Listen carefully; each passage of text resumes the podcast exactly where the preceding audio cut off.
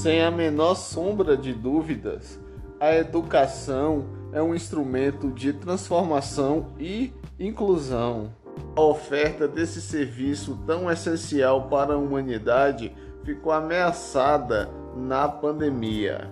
Leusa Borges e Henrique Borges aborda hoje no Papo com a Rede Educação Especial em Tempos de Pandemia.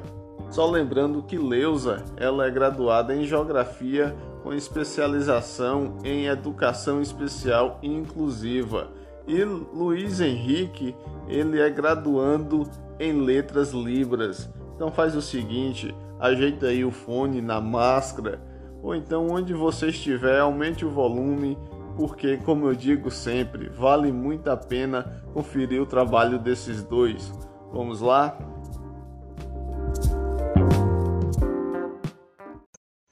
Olá, vamos falar de um tema muito importante para todas as pessoas: educação, pois educar é um ato de respeito. Bom dia, boa tarde, boa noite, dependendo da hora que você estiver ouvindo esse podcast. Hoje nós vamos usar como base o texto Educação em Tempos de Pandemia, escrito por Leusa Borges. E o texto logo, é, logo no começo traz assim, a educação pública no Brasil em alguns aspectos tem se configurado como um instrumento excludente para a maioria dos estudantes terem acesso a um futuro digno construído a partir da sua trajetória escolar. É, há muito tempo, né, é, temos escutado né, que a educação no Brasil, é, a maioria das vezes, é, não é atraente. Além de não ser atraente né, para as pessoas sentirem vontade de todo dia, todos os dias se arrumarem e saírem das suas casas para poderem acessar aquele espaço, né, Muitos professores estão cansados, muitos estudantes estão cansados e cansadas também, né? De todos os dias é, terem que matar um leão para poder alcançar os seus objetivos. Muitas vezes por falta né, de um bom transporte, de uma boa é, alimentação, de condições, né, é, possibilidades né, para que as pessoas cheguem na escola, né, se sintam atraídas a permanecerem e dali trilhar um futuro digno e de qualidade. Isso é por falta de investimento? Não.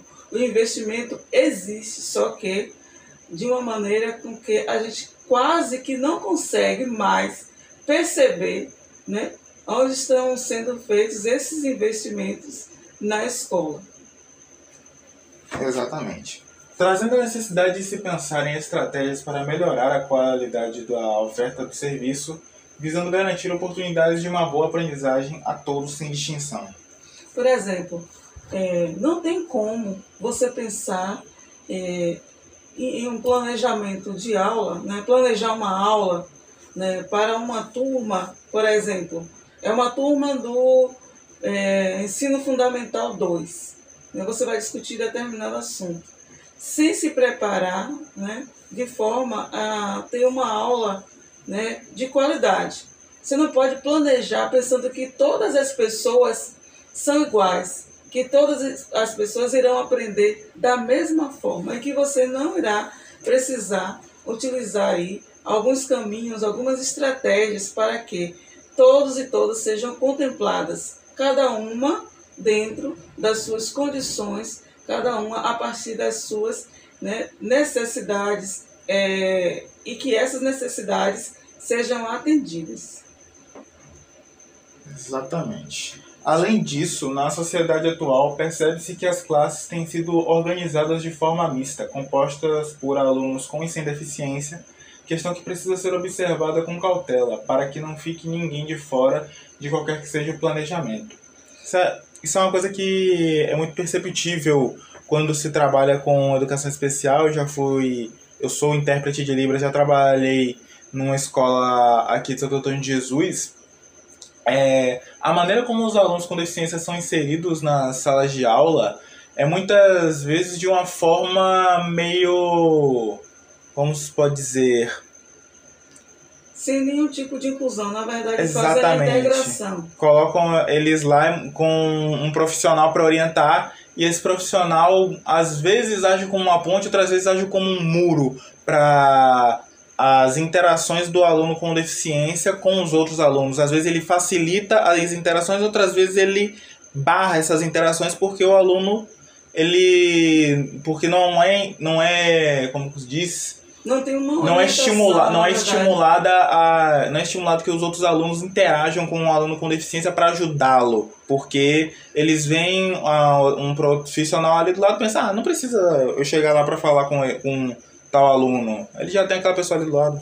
E não existe também né uma capacitação uma formação né, orientações básicas para que as pessoas que trabalham, por exemplo, como cuidador, acompanhante, auxiliar ali, entenda que eles precisam né, é, orientar os outros alunos né, de que eles podem chegar perto daquela pessoa com deficiência e que aquilo é importante para o desenvolvimento tanto da pessoa com deficiência quanto da pessoa sem deficiência, porque quando você se aproxima, você aprende, né? Tanto o aluno aprende quanto o professor aprende, qualquer pessoa no ambiente né, está é, exposta ali e tanto pode aprender quanto pode ensinar. E esse muro que você fala, né, muitas pessoas comentam, né, porque às vezes fica aquela coisa do cuidado excessivo e parece que só aquele aluno ali pode ficar com aquela pessoa em um determinado canto em todos os momentos, seja no, no momento de lazer, seja no momento de, de aula interna na sala, seja no momento até de, de recreação, do lanche. Às vezes eles ficam muito afastados, então é esse muro que é ali construído e o aluno com deficiência acaba não interagindo, isso por falta de orientações que são necessárias para que haja uma boa. É, é um bom desenvolvimento né, por parte de todos na escola. Referente a esse momento de pandemia, a criação de estratégias para garantir o acesso e permanência da aprendizagem dos estudantes, em qualquer que seja o ambiente, é importante pontuar que não tem como pensar em todos de forma generalizada, pois existem as particularidades que precisam ser respeitadas. É, por exemplo, atualmente, né, é, os alunos, a maioria deles estão voltando para as escolas, né? é, já há um tempinho estão voltando aos poucos, né? É, de maneira híbrida, né? Como é, falam. E eu não sei como, como é que estão pensando, né? A respeito das pessoas com deficiência. Porque além é, das necessidades específicas que as pessoas com deficiência, a maioria, já tem, nesse momento pandêmico, né, as questões é, elas se tornam mais é, complexas, né? Porque muitas vezes tem dois, três alunos com deficiência em uma escola e geralmente quem acompanha aquela pessoa com deficiência é um estagiário, né? Uma pessoa que está passando por um processo de formação em uma determinada universidade e aí ela está trabalhando com uma pessoa com deficiência. Seria interessante saber se essas pessoas estão passando por um processo de, de adaptação a esse momento que a gente está vivendo. E as atividades? Será que as atividades estão sendo pensadas né, part, é, para que todos e todas sejam atendidas, né, para que todas e todas é, sejam incluídas né, a todo momento? Né? Como é que tem sido isso? Como é que você vai lidar com uma pessoa com deficiência intelectual, principalmente aquelas que são é, mais agitadas, né?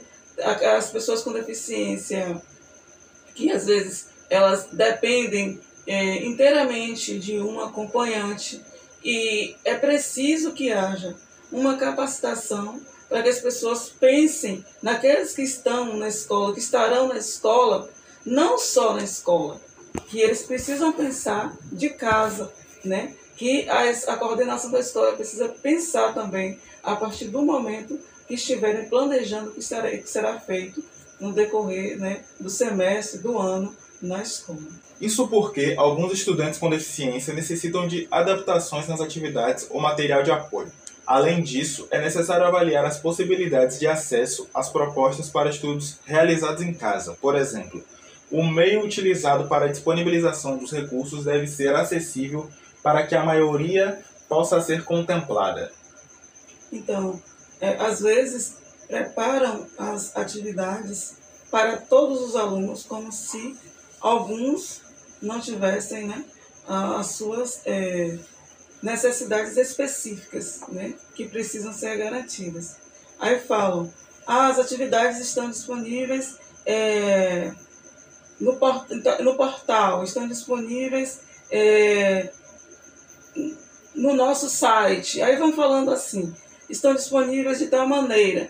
Será que todas as famílias, será que todas as pessoas com deficiência têm acesso à internet, têm acesso né, àquele é, tipo de recurso? Será que todas as pessoas com deficiência e todos os familiares conseguem acessar né, aqueles ambientes virtuais?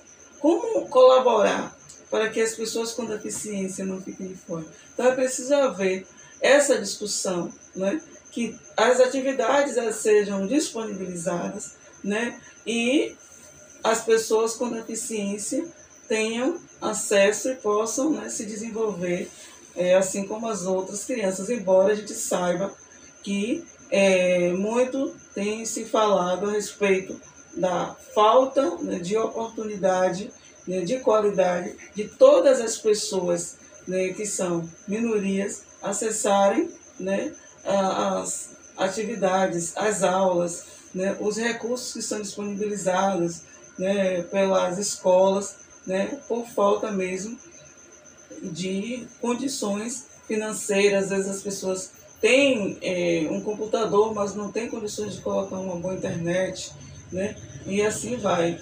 Assim, os estudantes com deficiência terão seus direitos de aprendizagem garantidos, mesmo nesse momento tão difícil em que toda a sociedade tem vivido. Isso porque estarão sendo observados como estudantes iguais a quaisquer outros, mas com necessidades específicas. É isso. Então, se você parar para avaliar né, as pessoas a partir dela, né, eu sou uma pessoa, ela é uma pessoa, a deficiência ela será observada para que os problemas sejam resolvidos, para que as necessidades de cada uma dessas pessoas sejam atendidas. E não é, pensar ela tem uma deficiência, não tem como disponibilizar material, porque não tem é, condições nenhuma de é, produzir ou se produzir, como é que ela vai utilizar, porque geralmente em uma sala multifuncional é, os recursos são utilizados por várias pessoas. E em casa, né? Como é que tem sido isso? Ou como é que será isso da agora por diante? O acesso aos materiais, né, aos bens necessários ao desenvolvimento dos alunos, né, dos estudantes com deficiência. Desse modo, a relação entre o segmento da pessoa com deficiência e aqueles que irão buscar formas de favorecer as necessidades básicas da PCD na educação serão fundamentais para que ocorram planejamentos específicos e palpáveis. Com certeza. E agora, nesse momento pandêmico, né, as coisas se tornam ainda mais é, complexas. E quando a gente fala da necessidade de as pessoas com deficiência terem um diálogo né, com as pessoas sem deficiência, principalmente aquelas que são, estão envolvidas né, na comunidade escolar, né, é muito importante porque o que eu não consigo resolver, talvez a minha colega consiga resolver. E essa conversa não pode ser interna, só entre as pessoas da escola. Precisa haver aquela conversa com a família ou o responsável pela pessoa com deficiência para que as coisas caminhem. Recentemente, uma pessoa me procurou é, e falou assim: Olha, eu gostaria que você é, participasse da, de uma semana de encontro dos professores, conversasse um pouco com os professores. Eu falei: Tá, tudo bem, eu me interesso por esse tipo de trabalho. E aí perguntei: Para quando será? Ela me falou e tal. Perguntei o horário, o tempo. E aí, quando ela me falou o tempo, ah, uma hora e meia. Aí eu falei assim: Tá. E você gostaria que eu fizesse? Cara, mas você pode ficar à vontade. E depois ela voltou a falar comigo e falou assim: é, olha, a gente gostaria que você ensinasse como os professores é, organizassem atividades para pessoas autistas. Eu falei, não, mas eu não tenho como fazer isso. Uma vez que eu não tenho contato nenhum com os estudantes. Esse papel é do professor, da coordenação, né, ou do psicopedagogo, se a escola tiver, e da, das pessoas que são é, responsáveis pelas pessoas com deficiência. Porque muitas vezes nenhum familiar admite que a, a pessoa tem uma deficiência, não aceita né, que a pessoa tem deficiência. E como é que eu, que não conheço aquela pessoa, não tenho contato nenhum, vou simplesmente dizer faça tal coisa que vai dar certo? Então, isso é um trabalho que exige dedicação, tempo de qualidade, força de vontade, porque tem muito aquela questão também, que tem profissionais da área da educação que, pela questão que muitos comentam, não, o salário é pouco e tal, trabalham em vários horários, com turmas diversas. E às vezes nessas turmas diversas, né, várias turmas, tem alunos com deficiência, na maioria delas. E aí como é que esse profissional irá se preparar para dar aula para todos os alunos, alunos e também organizar uma aula que seja inclusiva não, e, não, e não seja uma aula que você vai integrar o um aluno. Então é preciso pensar nisso tudo, sabe? Não tem como ninguém chegar em uma palestra, uma roda de conversa e organizar atividades e dizer assim, faça aqui que vai dar tudo certo. Pode ficar tranquilo, pode ficar tranquilo. Porque quem disser que faz isso está enganando. Pois uma vez que existem as salas multifuncionais na maioria das escolas hoje, não, ninguém pode dizer que é, dá conta de organizar, dá conta de elaborar atividades para que um aluno com deficiência, por exemplo, intelectual, se desenvolva. Ah, eu, em uma hora eu preparei aqui, a partir de hoje aquele aluno vai dar, vai dar tudo certo na sala. Não é assim. Né? Então tem que ter essa conversa, esse diálogo né, entre é, é, esses é, personagens que eu falei aqui. Aqui não está sendo posto que a pessoa com deficiência exige privilégios, mas sim respeito às suas necessidades.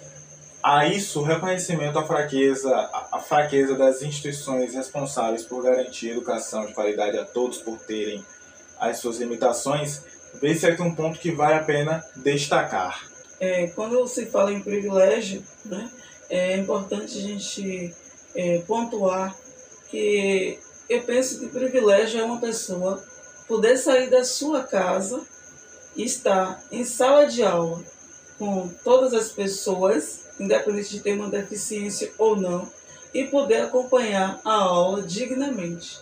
Né? Não é porque um material é preparado para que a pessoa seja respeitada dentro das suas particularidades, ah, é um privilégio, ah, está exigindo demais. Não, o privilégio é ser respeitado, respeitada, privilégio é poder estar onde a pessoa desejar estar, né?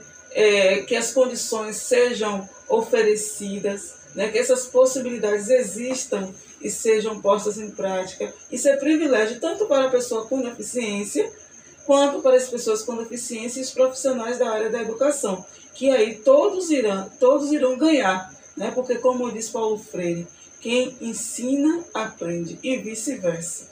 E ainda Paulo Freire acrescenta um pouquinho mais, é dever do professor promover a autonomia do estudante. Então, quando o professor promove a autonomia, ele está promovendo a inclusão, está respeitando um aluno como pessoa que ela é. Então, é um dever do professor, independente do seu tempo ou não, tem que dedicar um tempo de qualidade para que todos os alunos sejam contemplados e o seu aprendizado seja garantido. Este é um déficit que devemos reconhecer que está para além da educação especial. Contudo, para as PCD se acentua mais ainda com a pandemia. Nesse sentido, é interessante, aliás, pontuar a necessidade de pensar na educação pós-pandemia, pois o que antes era difícil de lidar para alguns, no novo normal será mais complicado ainda. É isso. Então, como a gente vem conversando aqui ao longo, ao longo dessa é, aborda dessa discussão do, do, texto, né, sempre né, se fez necessário pensar a educação para todas as pessoas, e que todas as pessoas tenham é, é, esse direito garantido. Então, como será daqui para frente, né?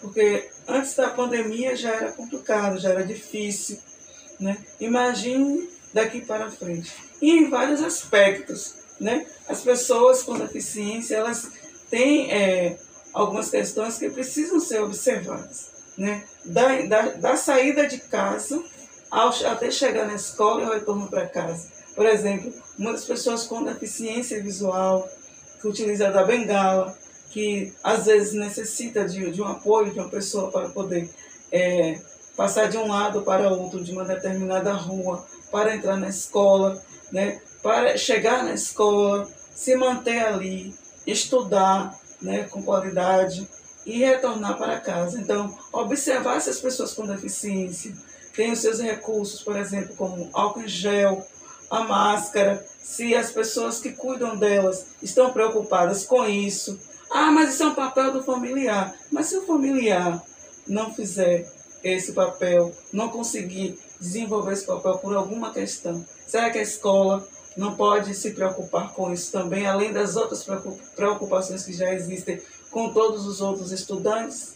Né? Então, ficar, as pessoas precisam estar atentas né, para preparar o ambiente, orientar, por exemplo, você tem álcool em gel na entrada da escola, que as pessoas cegas saibam onde estão localizados esses, esses é, o álcool gel, álcool gel né? se está à sua direita, se está à sua esquerda, mais ou menos a quantos passos ao entrar na escola, se está na mão de alguém, se a pessoa vai. Isso tudo é, são orientações que precisam ser dadas em todos os sentidos. As atividades, como serão, vamos pensar né, antes do retorno, que já está próximo e muitas pessoas já estão, na verdade, na escola, para que depois não haja desespero. Né? Se você se prepara antes, a, a, a chance de a, as coisas acontecerem de uma maneira mais leve né, será mais é, fácil. Pois, imagine, por exemplo, como serão feitas as orientações a uma pessoa surda que utilizará como recurso comunicacional a leitura labial diante de alguém de máscara. Pessoas com deficiência intelectual utilizando máscara de maneira que não venha se contaminar e nem contaminar o cuidador e as pessoas com deficiência física, bem como as cegas que usam frequentemente as mãos para se locomover nas cadeiras de rodas ou manusear as bengalas. Como você falou anteriormente, são todas questões que precisam ser vistas com, com carinho e com atenção por parte das instituições, das instituições de ensino, porque não vai ser simplesmente dar a máscara para todo mundo, põe o quinjão na mão e vamos. Tem que ter todo um planejamento, toda uma análise do que, que pode ser feito para que todo mundo consiga voltar e estar seguro no espaço de ensino. A Alza falou uma palavra essencial, a pessoa está segura, né? É, atualmente a gente tem escutado muito, né? Voltem para a escola, a escola é um lugar seguro. É importante que as pessoas voltem para a escola. É necessário, porque também as pessoas já não aguentam mais ficar em casa, né? As crianças já não aguentam mais estar, estar afastadas dos seus coleguinhas. Mas que essa volta para a escola seja realmente segura, que as escolas estejam realmente preparadas em todos os sentidos. E preparar a escola para todas as pessoas e não para alguns. Né? Embora as escolas, na maioria das vezes, elas não estão preparadas para receber ninguém, a maioria das escolas públicas do nosso país. Porque eu penso que a maioria do, dos profissionais né, é, da área da saúde, os infectologistas e tal, às vezes eles falam muito assim, que precisa voltar, e é importante, como eu acabei de colocar, é, mas precisa saber de que escola que estão falando, sabe? Porque as escolas, a maioria delas, estão sucateadas, né? estão defasadas. E o que fazer para que os alunos estejam realmente seguros nesses ambientes? E todos os alunos as mudanças necessárias podem ocorrer caso haja um trabalho realizado em rede, por exemplo, buscando o apoio dos responsáveis, instituições, conselhos e grupos organizados que trabalham para garantir um resultado satisfatório. É isso, é aquela rede que a gente falou, né? que é família, Estado, sociedade, todos e todas. Não né? só a rede PCD, é uma a rede. As redes, redes podem ser formadas naturalmente em qualquer ocasião para buscar um objetivo em comum. É isso. Nesse caso, o objetivo em comum é tornar o ambiente escolar seguro e digno para todos. Isso mesmo na perspectiva de que seja garantida uma proposta de qualidade para a manutenção dos estudos das pessoas com deficiência nesse período de pandemia. O governo precisará estabelecer pontes que possam colaborar para a criação de estratégias que irão servir de norte para resolver algumas questões. É isso. É, o governo precisa ter os profissionais da área da educação como aliados, né? Como aliadas, né? É, as discussões são muito em cima do tem que fazer tem que voltar, tem que ser assim, mas não é o tem que vai resolver, né? É a conversa, é o diálogo, é a organização dos ambientes, né? É o respeito às pessoas, né? Olhar para as pessoas como pessoas, né? Porque é, as pessoas pagam seus impostos, né? As crianças têm os seus responsáveis é, ali pagando os seus impostos para que eles tenham educação. Então, nada é de graça. Então, o Estado precisa estar atento e fazer valer né, o lugar que ocupa. Junto a isso, as pessoas com deficiência e também responsáveis deverão estar atentos para contribuir de forma efetiva na aprendizagem, visando um bom alinhamento entre as partes envolvidas, né, concluindo tudo aquilo que a gente vinha falando, que precisa haver uma união de todos os envolvidos para que as coisas funcionem de maneira mais leve. Da, da maneira mais leve, de maneira mais leve. Né? E não só cobrar. Funcione da melhor maneira possível. E assim, por exemplo, ao invés de um responsável e só cobrar, mostrar também formas que possam vir a favorecer a inclusão, a permanência do estudante com deficiência na escola nesse período que está sendo difícil para todas as pessoas. Como é que ele pode fazer né, para orientar um profissional da área da educação. Procurar aquela escola antes, não ir só no dia de levar a pessoa para a escola, né? Quando levam, que às vezes nem levam à escola, quem leva, né, o aluno vai com transporte, não que eles procurem, que vão conversar, né, compreender como é que está o espaço, é, observar se realmente está seguro, né? que os profissionais da educação também procurem os familiares das pessoas com deficiência, compreendam quais são as necessidades para esse momento, para que é, a educação realmente aconteça. Exatamente, exatamente. Bom, aqui nós concluímos esse papo com a rede. Foi uma discussão muito interessante. Esse texto ele é, apresentou vários pontos que já foram discutidos anteriormente sobre a inclusão da, da pessoa com deficiência na educação. Mas hoje, mas com, hoje, mas hoje com a particularidade de ser focado na retomada das aulas do, no período pandêmico. É isso mesmo. E que as pessoas estejam atentas, gente. O papel é de todas as pessoas. Né? Promover uma educação de qualidade. Né? Onde é que eu estou errando? O que é que eu posso fazer para melhorar? Será que realmente eu estou errando?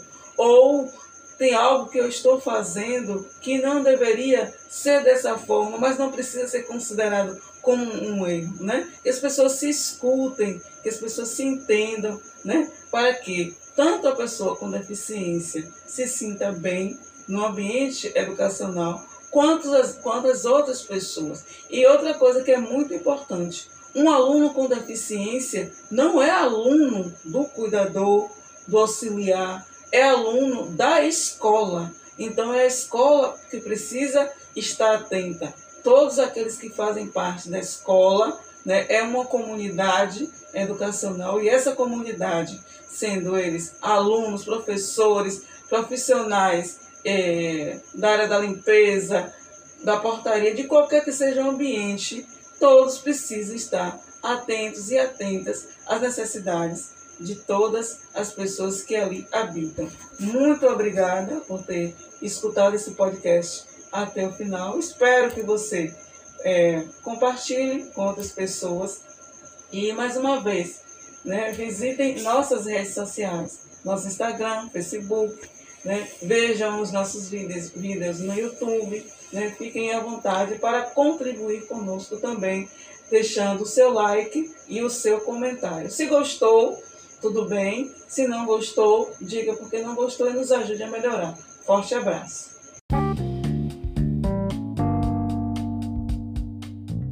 Esse texto, Educação Especial em Tempos de Pandemia, está disponível no site da redepcdbrasil.com. Esse podcast também está disponível no Spotify, Google Podcast, Rádio Public ou então na sua plataforma de áudio preferida. Meu nome é Marcelo Baiano, vou ficando por aqui. Um abraço e até mais.